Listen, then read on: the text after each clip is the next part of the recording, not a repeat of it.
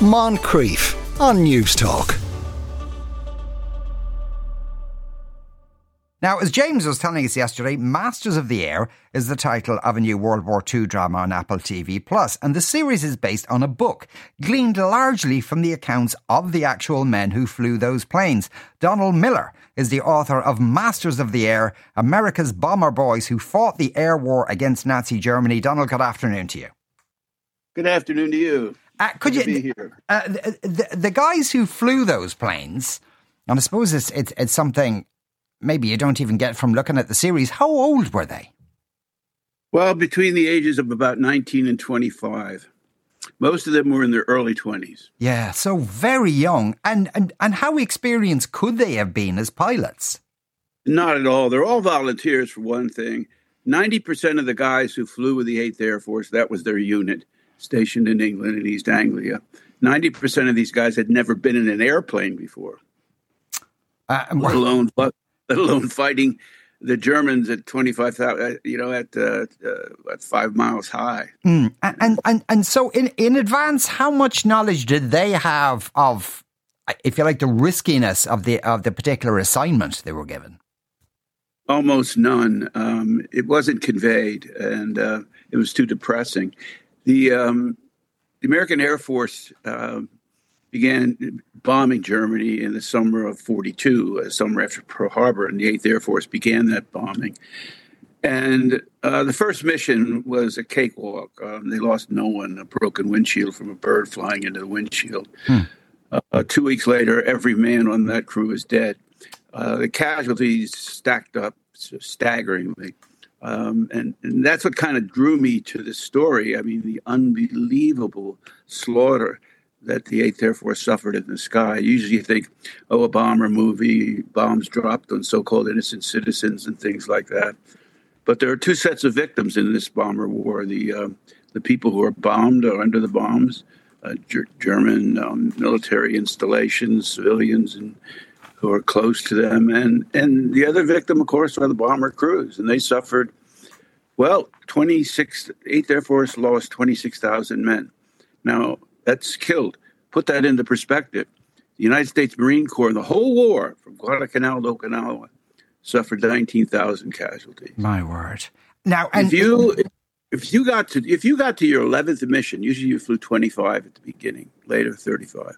If you got to your, to your 11th 11th mission, you were on borrowed time. You were in effect a dead man. Good grief. And it, it, was this largely, uh, Donald, because these missions were all carried out during the day? Well, it had a lot to do with it, but the British suffered as well 55,000 dead out of 110,000 who flew with Bomber Command. So the Germans had good night fighters and excellent uh, long range cannons with uh, artillery, uh, you know, massive artillery and searchlights and radar. But uh, flying in the daylight was definitely more precarious than flying at uh, than flying at night. Uh, there's no foxholes in the sky. There's no place to take evas- evasive action, and they were ordered to go straight to the target. No Air Eighth Air Force mission was ever turned back. Now some turned back because of mechanical difficulties, but they were never punched back, as it were, by the Germans. And when they got to the target, there was a lot of flying flak. Um, German 88 guns fired enormous uh, shells into the sky. If they missed the bomber, they burst, created a thousand sharp steel shards that floated in the air. And the whole air atmosphere over the target was saturated with flak. And you had to fly straight and level so that you could bomb accurately, straight and level. So you had a platform to bomb accurately. Yeah. So you couldn't take evasive action. And imagine being a bombardier in a plexiglass nose of one of those B 17s, sticking your head into an instrument called a Norden bomb sight, which is an aiming device, and not being able to, even to see the flak, which is in effect sometimes two and three feet in front of you. Um, it's in some in some respects, Sean, the, the, these were in the beginning uh, suicide missions, um, and in total for the war, seventy-seven percent of the men and boys who flew with the Eighth Air Force were casualties. My word. The, uh, the the planes themselves, you know, they, they, they were called flying fortresses, I assume that was just Yeah. a bit, that was just a bit of marketing. Well, they look like fortresses on the ground. Uh, it's an imposing looking plane. It's a beautiful warplane, and uh, it has 11 machine guns, 50 caliber machine guns, and uh, pretty powerful gun. And if you flew them, the theory was if you could, if you if you could fly above the clouds, and most of them could, the 17s, if they weren't overloaded with bombs, you could outrun the fighters and not have to worry about the German fighters. But that was a myth. There were a lot of myths. No one factored in the uh, merciless weather over uh, over the targets, um, constant, perpetual cloud cover, which prevented you from seeing the enemy, which prevented you from seeing your targets, and uh, and the cold. The cold killed more than the Germans did in the first six months of operation.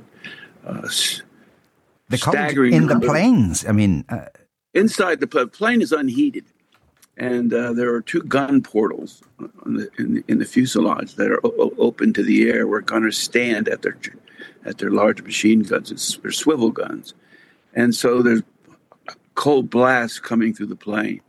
It was a little warmer in the cockpit because you got some engine heat, but uh, over Germany in February, uh, it was generally about 55 to 60 degrees below zero inside the plane. oh wow.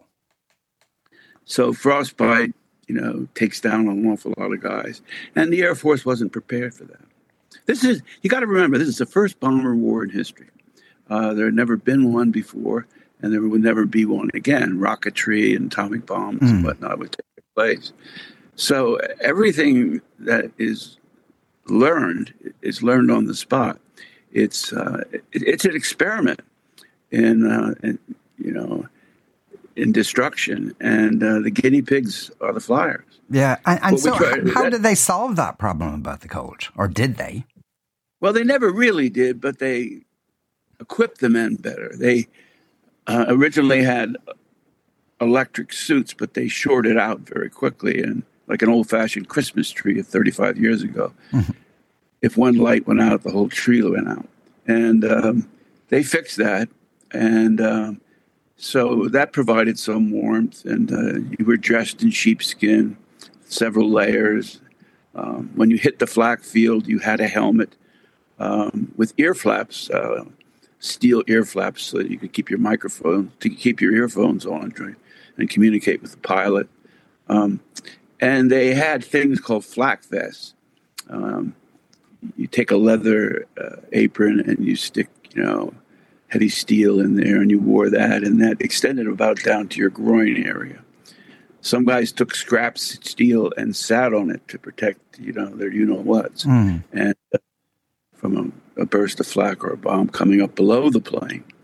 So um, those were those were the and they flew in tight formations, believing that um, a combat wing of airplanes flying wing to wing with those each of them with 11 machine guns would be enough to ward off the Luftwaffe.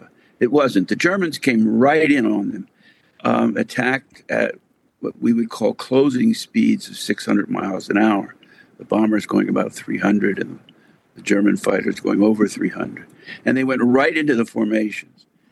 The difference between this and ground combat is, is the suddenness of the attacks.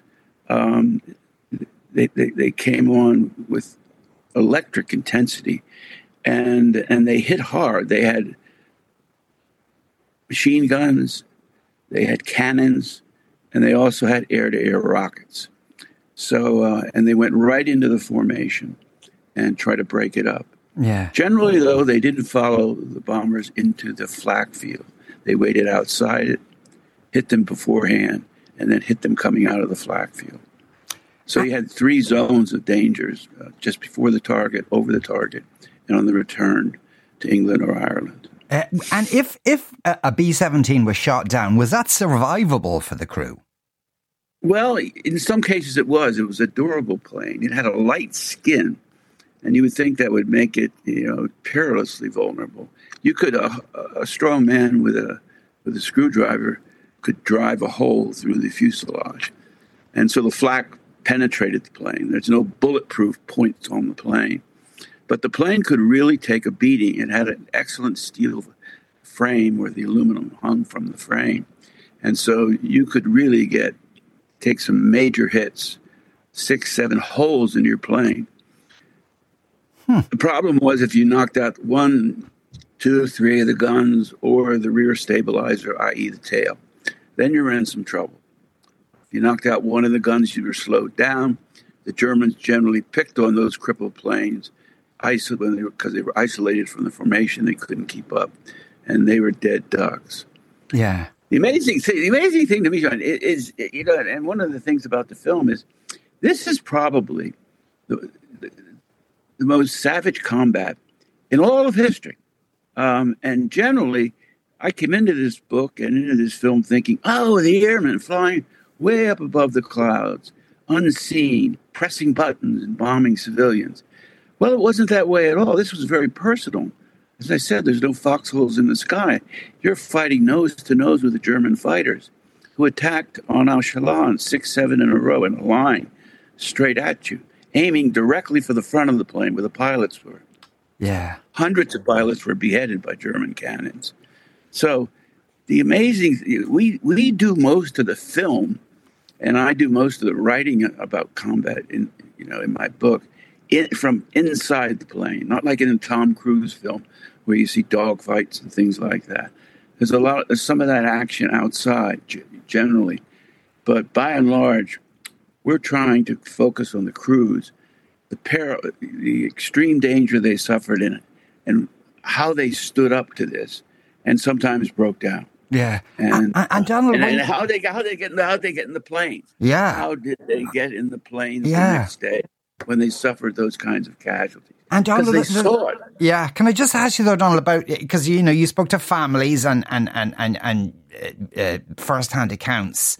Uh, for for those who managed to survive this and came back home to the states, I assume they were pretty damaged by the experience of all this as well.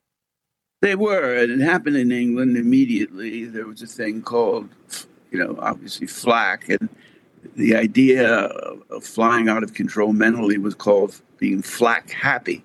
And uh, this is post traumatic stress disorder. And it came on rather suddenly, usually through, not through, was, there was a difference between combat soldiers on the ground in the mud and rain and airmen at 30,000 feet. Airmen suffered breakdowns through traumatic incidents. Combat soldiers, infantrymen, suffered through longevity. The grind, the long grind of combat. Generally, after about 150 days on the line, you were done. You were a, a rag man, as the Army calls it. In the air, one traumatic incident, say a, uh, a plane losing its, uh, losing its tail and spinning out of control and crashing, um, the uh, the amazing thing is they sent those guys up the next day. Uh, I had an airman who flew in the rear of the plane. He was a tail gunner, and uh, his name was Sherman Small. And he, the plane got hit hard and, and severed. The Germans would sometimes use suicide tactics and break the planes in half. And then, unlike the Japanese, though, the German pilots would bail out, uh, land, and then get another Focke-Wulf or Messerschmitt, and up they go again. But Sherman Small was trapped in the rear of the plane, and uh, just the tail on its own was spinning out of control to the ground, the rest of the plane in another part of the sky. And dropping from three miles high, he amazingly lived. But what is equally amazing to me is the Air Force sent him up, you know, the next week. And uh, that tail started to shake on that mission because of the wind. And um, he said that's the last thing he remembered for a couple of years. Um, they took him to an army medical hospital. They had them all over England, and they had a special psychiatric unit that practiced air medicine, including psychiatric medicine. There were so many breakdowns, and uh, they were unable to cure him, and he went into a coma and had to be sent back to the states. My word, Donald, we do have but to leave made, it. I, we have to leave it there. I'm afraid. Uh, I'm so sorry that, but such a vivid portrait there that uh, uh, you, you I hope the rest of the Apple TV series lives up to that. Uh, that was Donald Miller, there, author of Masters of the Air, America's bomber bomber boys who fought the air war against Nazi Germany. Moncrieff, weekdays at 2 p.m. on Newstalk.